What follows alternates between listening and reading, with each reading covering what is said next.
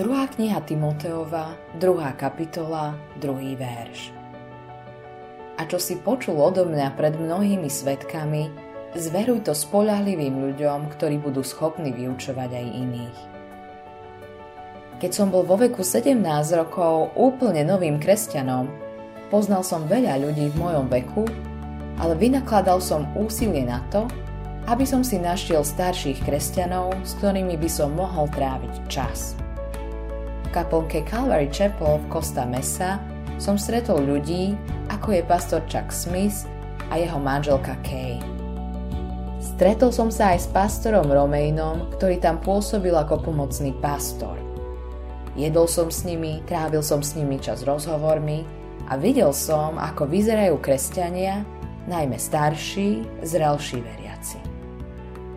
O niečo neskôr som sa spriatelil so skvelým britským kazateľom Alanom Red, Redpátom, ktorý napísal niekoľko úžasných biblických komentárov. Spriateľil som sa aj s Billym a Ruth Grahamovcami. Čas strávený s týmito zbožnými ľuďmi mal na mňa vplyv. Keď si mladý, možno chceš tráviť čas len s mladými ľuďmi. Ale pozbudzujem ťa, aby si si našiel starších zbožných ľudí, od ktorých sa môžeš učiť.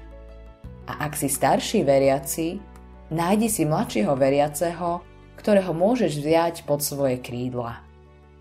Apoštol Pavol napísal Timotejovi. A čo si počul odo mňa pred mnohými svetkami, zveruj to spolahlivým ľuďom, ktorí budú schopní vyučovať aj iných. Pokiaľ ide o jeho príkazy, Boh nariadil Mojžišovi. Budeš ich vštepovať svojim synom a budeš hovoriť o nich, či budeš sedieť vo svojom dome, či budeš kráčať cestou, či budeš líhať alebo vstávať. 5. kniha Mojžišová, 6. kapitola, 7. verš.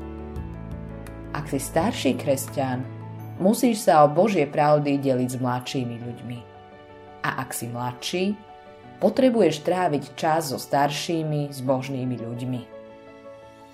Ako kresťania sme v pretekoch, tieto preteky majú začiatok, stred a koniec. A je to štafeta. Našou úlohou nie je držať štafetu navždy.